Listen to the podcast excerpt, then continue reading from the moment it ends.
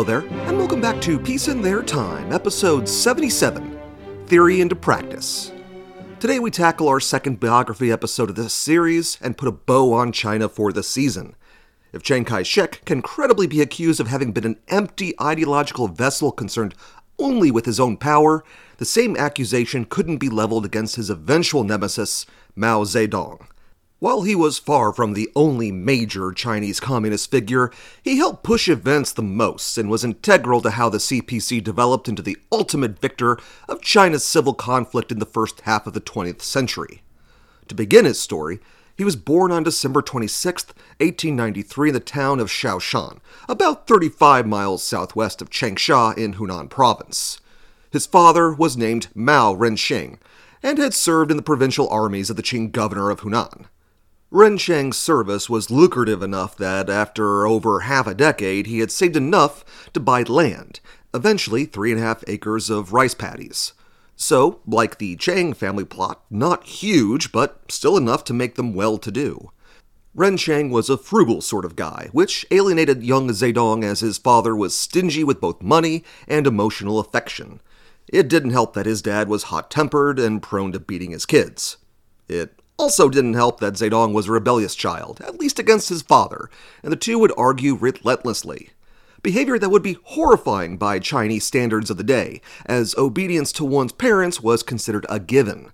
An early example that young Mao wasn't just going to roll over to authority figures. A big win for Mao's stubbornness was when his dad tried to arrange a marriage. Zedong was 14, the girl was 20, so a lot like Chiang's own experience with being matched with someone much older. Unlike Chiang, though, young Mao flatly declared that they weren't going to be married and ran away to live with a friend, if only briefly. Despite the mutual hostility, Rensheng's saving and work ethic meant the family lived very comfortably by the standards of the day. That only got more pronounced when he bought up mortgages owed by local peasants so as to collect the interest on their debts, as well as setting up a side business of buying up rice and shipping it to towns. Effectively, Rensheng became both a banker and a rice broker, which the younger Mao would look upon, especially later, with distaste. But despite Zedong's aversion to his father, he would inherit his single minded drive to succeed and frugalness. Young Mao also enjoyed reading late into the night, which was helped by the fact that he was afforded the luxury of his own room in the family home, which was not a given back then and would be seen as a huge luxury for most Chinese youngsters but his experience in school presented greater challenges. The school system during the late Qing period was decrepit, and its staff consisted of those who could get through only the lowest levels of the examination system. The curriculum, too, was that hodgepodge of Confucian canon I described back in episode 66 that had accumulated over the centuries.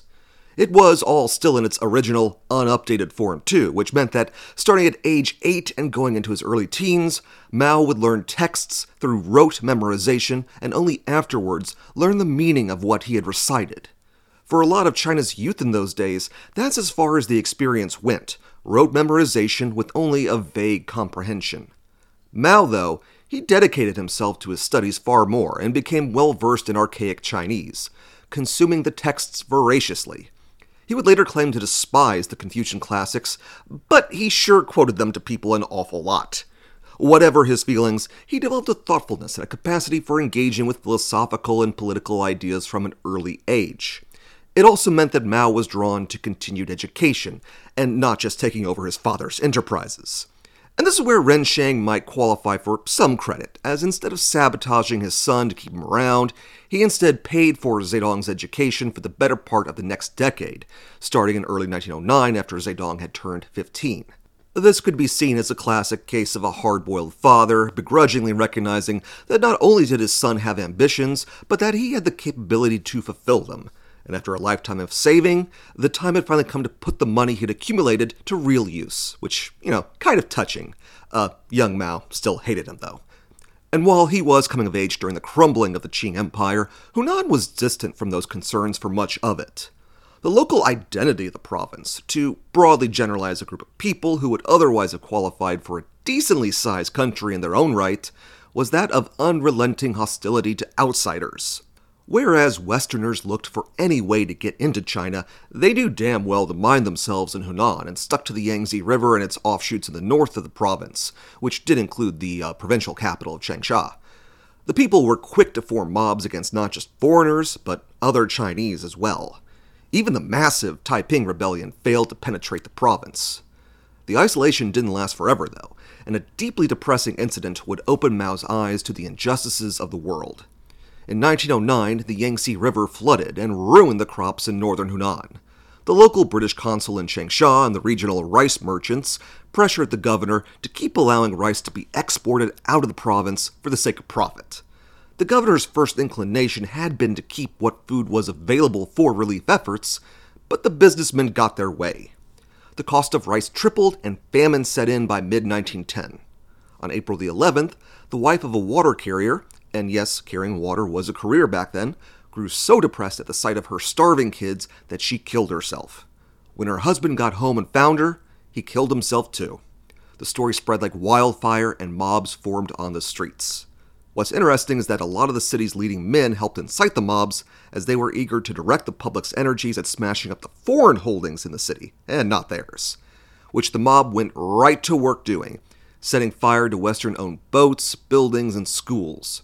It was a miracle nobody was harmed, but the foreign powers didn't act like it as they sent in gunboats once word got back to them. The Qing also cracked down and executed several accused ringleaders, although all of them were men of modest backgrounds only. The image of common men being decapitated stuck with Mao, and while he couldn't articulate just yet the full ills of the society he lived in or how they were to be cured, he recognized the base injustice of the summary executions. In the meantime, he attended upper primary school. The school itself was just one county over from his village, so it wasn't like he was terribly far from home, but it was still a prestigious place to be, as only half a percentage of China's youth got to attend school at that level. Despite that, he didn't really fit in, as the other well off kids were able to spend their parents' money a bit more freely, and Mao proved a poor contrast in his drab clothes. It also didn't help that Mao had his father's arrogance and stubbornness, which might have been handy defense mechanisms, but also kept him terribly alone socially. Not that it mattered in the grand scheme of things, he'd only be there for a short while anyway. By April 1911, he had transferred to Changsha and the big city. The change in setting was important, as the very small town Mao was then exposed to anti Qing thought, something he took to rather quickly for someone who so enjoyed Confucian traditionalism at the time. Then, on October 10, 1911, the Wu Chang uprising began, and suddenly everything was on the table. Changsha was about 200 miles from Wuhan and well connected by river, but it took the riverboats days to spread confused reports of local fighting, although the news was pretty consistent that Qing authority to the north was crumbling. By the 22nd, revolutionary agents entered Changsha. The local garrison and militia refused to fight, and the governor turned the city over without a struggle. Mao joined up with the expanding provincial army now that it was in rebel hands, although his unit was set to remain in Changsha instead of being sent out to fight Qing loyalists. The experience brought Mao closer with normal, which is to say, poor Chinese. He quickly made friends with those around him as he was able to write their letters home, most of them being illiterate. But it's important to note that he was still very much of the bourgeois at this point, and was revolutionary like so many other Chinese in the sense he was anti Qing and once the Qing had gone away, there really wasn't much of a point for him to be in the provincial army. After six months of guarding Changsha, he simply returned to his studies. By this time, Mao was 18 and really hitting that point in his education where he was going to have to think about a job. And to say the least, it was a weird time to be deciding on a career. Society had been totally upended, and 1912 saw a radical opening up of Chinese society. Initially elated with the success of his little adventure, Mao found himself unsure about how to move forward. He was, in short, a youth who didn't know what he wanted to be. After a year spinning his wheels and notably bombing out of a business school, he settled in spring 1913 on training to become a teacher. He would continue on that path for the next five years, which would prove to be demoralizing ones as he watched his country sink deeper into chaos. During this half decade, Mao kept to his studies in Changsha, adrift and uncertain.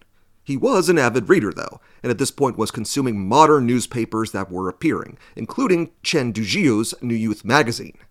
He had also been introduced to the anarcho socialist ideas of Jiang Kanghu via pamphlet during the 1911 revolution and was certainly enthusiastic about stateless communalism, but he was still shopping around for a guiding belief system. What was definite was that his experience in Changsha during these years left him disgusted with the warlords. First Yuan Shikai and then later leaders of the cliques worked to use Hunan province as a base of operations in their wars in the south, and the governors they deployed were a capricious lot. Corruption was rife, and the province was milked for all it was worth, in keeping with the standards of the day by outside warlords. In June 1918, he received his teaching diploma. He was 24 years old by this point, and that summer formed a study society, which was basically a debate club, with some of his fellows from school, many of whom would embark with him on the road to real revolution in the future. As a group, they accepted the invitation of a former teacher to stay with him in Beijing towards the end of the summer. The intent was for them to organize a study trip to Paris, but Mao was focused mostly on getting to the capital, not actually leaving the country. The change from a provincial capital to the major political metropolis of the country was tremendous for Mao. While it took time to acclimate to Beijing, he was energized by the abundance of periodicals, the debates, the whole intellectual culture in play. His personal preference was in anarchism or anarcho socialism, as Marxist teachings were still not widely read in China. Leninism was even less known about, and like Japan, China had little knowledge of the revolution sweeping its northern neighbor. In March 1919, the group traveled to Shanghai, where Mao spent a few weeks to say his goodbyes before going back home, leaving the Parisian trip to his fellows. His parents were in poor health, and both would pass before the year was out. Their deaths, especially that of his mother, stuck with Mao, as he had been away from them when they had fallen ill, and even as a rebellious son, he carried the personal guilt that he should have been there for them. He would get a job teaching history back in Changsha, and it wasn't long before the May 4th incident occurred. Those protests, which roiled China's cities as the populace found its voice, presented Mao with some opportunity to do something while in Changsha, and he organized a student protest group. He also set up his own periodical, the Xiang River Review. It was one periodical among many in Changsha alone, but his three part essay published through July and August, entitled The Great Union of the Popular Masses, won him national attention. The essay basically spoke to the power of the Chinese people and how, once properly liberated, they'd be able to remake the nation and maybe even the world. It lacked just how that was all supposed to happen, as Mao himself still didn't have a set ideology, but the sentiment was a hit with the New Youth movement. One thing Mao did raise in the essay that was important for later was stressing organization. The May 4th incident had mostly wrapped up by the end of the summer, and Mao recognized that while it had been exciting, the tangible results were lacking. His conclusion was that the protests were merely the tip of the iceberg of what was necessary, that people had to come together and build a much larger, more cohesive movement. This conclusion was what led him to start looking at Marxism. The way that ideology focused on economic and material concerns appealed to him greatly, although he still avoided accepting it wholesale. Events, though, would continuously push him in that direction. The governor in Hunan, a man named Zhang Jingyao, or Zhang the Venomous to the locals of Hunan, took exception to Mao's work. He banned the student union and shut down the Xiang River Review in the back half of 1919. Zhang himself would lose his position in June 1920 when the Anhui clique that he was a member of lost its power struggle with the Zhili clique. He didn't go quietly, though, detonating a munitions dump outside Changsha and shaking down the city's merchants for a million bucks before hightailing it out of the province. Even before his fall, the people of Changsha and Hunan in general had become so alienated with rule from Beijing that they started considering breaking away. And I know that in every other case, when a Chinese province declared independence, they meant autonomy until they could be reconciled. Well, here was a case where they meant to set up their own government. All through September 1920, the provincial leaders discussed and debated self rule. Mao was now in possession of his father's enterprises, and combined with his education, was considered a local notable, and thus was in the middle of these talks. He threw himself into promoting Hunan's breakaway from the rest of the country. The problem, though, was that the venture captured the imaginations of many, which caused kind of a frenzy, and the rhetoric became more and more radical as time went on, which induced those increasingly radicalized, including Mao, into advocating for rule based on the people's will. This spooked the more conservative elites, which is to say almost all of them, and the movement fell apart in November 1920. This left Mao devastated, as the province simply came under the command of a new outside warlord once again. Through late 1920, the local Marxists in Changsha had been trying to get Mao to join with them, but he had resisted. Now he felt himself out of options. The decentralized pathways of anarchism had failed, and he recognized the need for a movement that would organize and unite the whole of the country. If change were to happen, it would have to be comprehensive, not provincial. On New Year's Day 1921, the majority of members of the study society that Mao belonged to voted to commit to communism, with him among those voting in the affirmative. From that moment onward, he abandoned the anarchism that had dominated his thoughts previously and embraced Marxism. This new commitment came at a time when he was still in on what was basically the ground floor of the Communist Party of China, and he was part of the first Congress of the CPC in Shanghai on July 23, 1921. Not that the Congress was a great success. Its second meeting was held in the French concession and broken up by the local police, with the fleeing members having to reconvene on a boat. It was indicative of the inexperience of the group that little was decided, and most refused to work with other groups in China, and also declined to acknowledge Moscow as a potential source of help or leadership. Still, he threw himself into his new work in building up the party. He focused on recruiting, which was a terribly slow process, but was more successful in Changsha than elsewhere. He was appointed secretary of the Hunan branch of the party and acted as the organization's spokesperson whenever there was labor unrest, which, given the depredations of the provincial government in the warlord era, was fairly often. In January 1923, Chen Duxiu brought him to Shanghai and made him part of the CPC's Central Committee, basically its leadership group. It was a critical time for the party, as it was then that Sun Yat sen was about to formalize his alliance with the Soviets, and as a condition of that, was going to take in the CPC as a party within a party. Chen and much of the leadership had been against the idea of joining with the KMT, which they saw as regressive, but the Soviets had been insistent. The CPC was far too weak on its own and couldn't hope to expand its base under the conditions of the day. Under pressure from Moscow, the CPC leadership went forward with the alliance. At first, against the arrangement, Mao turned pragmatic, arguing that if the KMT delivered on a bourgeois revolution, then China could modernize, which in turn would create the proletariat, which would deliver their own revolution. The CPC would mobilize the proletariat in the meantime so that when conditions were ripe, they could make their move, which, you know, was kind of the Soviets' entire intention in the first place. A big problem, though, for the early CPC's ideology was that the biggest group in China by far were the peasants. Unfortunately, many in the CPC shared the view of their counterparts in the KMT that the peasants were too primitive to really engage with. Modernity was attractive to them, and ergo they wanted the support of the urban proletariat, even though the latter group was a minute fraction of the population. Even Mao thought this way initially, and the CPC suffered from this attitude for a little while. The party barely grew, reaching only a thousand members in 1925. And for Mao, those early years of the KMT alliance were wearing ones, as he disliked Sun Yat sen dodging truly revolutionary policies and was outright offended that Sun went to Beijing to parley with the northern warlords. Again, under pressure from Moscow, the CPC started to soften its stance on the peasantry, and not seeing any other avenues of progress, Mao himself went back to Hunan to organize the farmers. He stayed there for about seven months in 1925 and helped organize a gigantic 100,000 person protest in the aftermath of the May 30th incident, the one where British cops in Shanghai fired into a crowd, killing scores of people. The end of his stay, though, came after a drought that year. The harvest was bad, and the landlords prepared to hoard the rice available to drive up prices. Mao organized several hundred peasants to take control of the granaries, ensuring food was doled out equitably. This stunt got the provincial governor onto him, and he had to flee in order to avoid an execution squad. This led him in September 1925 to head over to Guangzhou, then the KMT headquarters. Circumstances had changed greatly since he had left.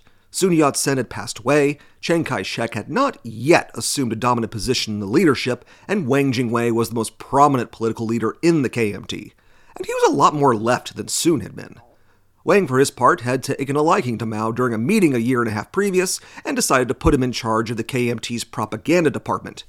This was perfect for Mao, as he now got to disseminate his own views to the greater nationalist movement, pushing the narrative further to the left. Disavowed in Sun's days, class struggle became a slogan pushed by the Nationalist Communist Front. He was also placed in charge of the Peasant Movement Training Institute, a branch of the KMT that, as the name suggested, was focused on organizing rural labor. Both departments would become dominated by communists. The next six months would be productive ones for Mao as he pushed for the KMT to turn harder left. But this and other members of the CPC gaining powerful positions in the KMT provoked a backlash in March 1926, and Chiang Kai shek suddenly arrested many of his rivals. Keep in mind, this was not the purge from April 1927, it's just merely a foreshadowing of it. Mao pushed to stand up to Chiang as he still wasn't in full control of the National Revolutionary Army, and many of its members and leadership were actually sympathetic or even outright loyal to the communists. The Russians and the rest of the CPC, though, didn't want to take such a risky course and declined to challenge Chiang. This meant Wang was packed off to a temporary exile, and Chiang became the dominant force in the KMT, which didn't bode well for the communists. This wasn't the only disagreement either. While the Shanghai leadership of the CPC kept to Marxist orthodoxy, Mao was rapidly coming around to seeing the peasants as the key to China's future. First working with farmers in Hunan, and then running an entire bureau dedicated to rural labor, probably opened his eyes to the possibilities. This distanced Mao from the leadership of the party, most of whom were still fixated on the urban proletariat, and by 1926 he was a figure of influence only for the positions he held in the KMT, not the Communist Party itself and without Wang, he was isolated there too. Everything in the KMT depended on Chiang by that point, who successfully cowed the Soviets with the threat of breaking the alliance. He would take little direct part in the Northern Expedition, preferring to continue his work of organizing the Southern peasantry. The huge enrollment of peasants and labor organizations across the South that I discussed in episode 72 were in large part due to Mao's efforts and while he himself didn't take part in the battles, the success of the KMT were made possible by sympathetic peasant associations helping the NRA forces along their marches. He was not personally rewarded, though, as his positions of leadership were not renewed at the end of 1926, although by that time he had come to recognize the left KMT as too feckless to stand against Chiang effectively and too uncommitted to even be useful agents for the communists. The CPC decided to make use of his experiences, though, and on November 15, 1926, placed him in charge of the new Peasant Movement Committee, based in Wuhan, where the KMT had moved their capital. This was when the nationalists had fallen into two camps, with the left political leadership based in Wuhan and Chiang based later on in Nanjing. Mao, for his part, publicly advocated peace between the two groups, which was necessary for him as he needed their non interference because he had a little something cooking for the new year. His confidence in the peasantry had been bolstered by the insane speed in which their associations had grown, from 400,000 in summer 1926 to over 2 million in early 1927 in Hunan province alone. It was once they hit that critical mass that they decided to reform society themselves. With Mao's enthusiastic approval, the Hunan peasants rose up against the landlords and gentry, establishing their own local rule and creating what conservatives decried as a terror in the province. And while the CPC leadership was apprehensive about what was going on, Mao recognized that once it got going, it couldn't be stopped by him or the rest of the party, even if they had tried. It was now a matter of either opposing or embracing revolution once it had presented itself, and Mao chose to embrace it. This led to a split in the CPC leadership. The party line had to shift more towards Mao when Stalin caught wind of what was going on and ordered them to support the peasants as well. Those were heady days for Mao, but once again, there was a conservative backlash. The uprisings merely sped up what was probably going to happen anyway, and on April 12, 1927, Chiang launched his big double cross of the CPC. Mao was in Wuhan, still basking in the triumph of the uprisings ongoing in Hunan. Then news came in over the radio signals of distress coming from the communists in Shanghai. They were being hunted down, and there wasn't anything they could do about it. The CPC's leadership in Wuhan for the next week bickered amongst each other, with the Soviet advisors, and with representatives from the Comintern about what to do next.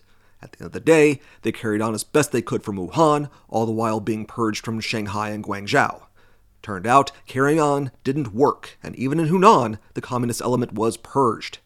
On May 21st, the local garrison there, which had been standing aside while the province fell to the peasants, saw which way the wind was blowing and turned on the communists. Over three weeks, 10,000 communists and suspected sympathizers were killed in an orgy of violence that spread north to Hubei. Villages were torn apart and the peasant groups broken apart. The nationalist terror that replaced the Red One wound up killing over a half million peasants, putting down the revolts. Mao bravely volunteered to return to Changsha to rebuild the party apparatus there. On June 24th, he was made party secretary of the province and set to work on a new revolt, but was called back to Wuhan not even two weeks later on July 4th. There, the party leadership gathered to debate the future of their alliance with the left KMT. Over the course of a week and a half, it was decided to strike out on their own. Mao would stay in Wuhan for the rest of the summer before being dispatched to take Changsha during the autumn uprisings. Which, hey, brings us to the point in the main narrative where Mao gained his first command. And as you might recall from episode 73, this did not go very well at all, with two units of his troops getting into a brawl with each other before the nationalists swooped in to disperse them entirely. Mao only barely managed to escape, and after linking up with the remnants of his troops, decided to take decision making more into his own hands and retire to Jinggangshan, which is actually where I'll leave Mao for this section of the podcast. But don't worry if you feel like you're missing out on the good parts, just as his story was really getting going. He's only going to be a bigger part of the narrative for China down the road, as he not only becomes a thorn in the side for Chiang and the nationalists, but also his rivals within the Communist Party. Even after having to abandon the Jinggangshan base camp, he managed to rebuild his vision. The stubbornness was probably one of the few character traits he shared with Chiang, and is one that you might have noticed he also shared with the subjects of the other biography episodes as well. And just a little spoiler, it'll be a theme of the future ones as well. And that wraps up my coverage for China this season. I can only hope you've enjoyed the dizzying array of factions and conflicts that dominated the nation for the 17 years between 1911 and 1928. I hope you look forward to picking that back up again next season with the Nanjing Decade and the turbulent years of nationalist rule before the Japanese invasion. When we'll get to it, I have no idea, because next week we're going to start a mini series that I have to be upfront with you, the listener, about. It's going to be the Soviet Union. And as it turns out, the vastness of Russia swallows everything, including podcasts ostensibly about the causes and contexts of World War II. But as the hosts of the biggest and most important battles of the war, it's vital to understand how a nation that could endure so much developed. It's a tale of discontent, revolution, civil war, social experimentation, and finally the rise to power of a little guy named Yosef Jughashvili. Join me next week as we get this new journey underway, and as always, thank you very much for listening.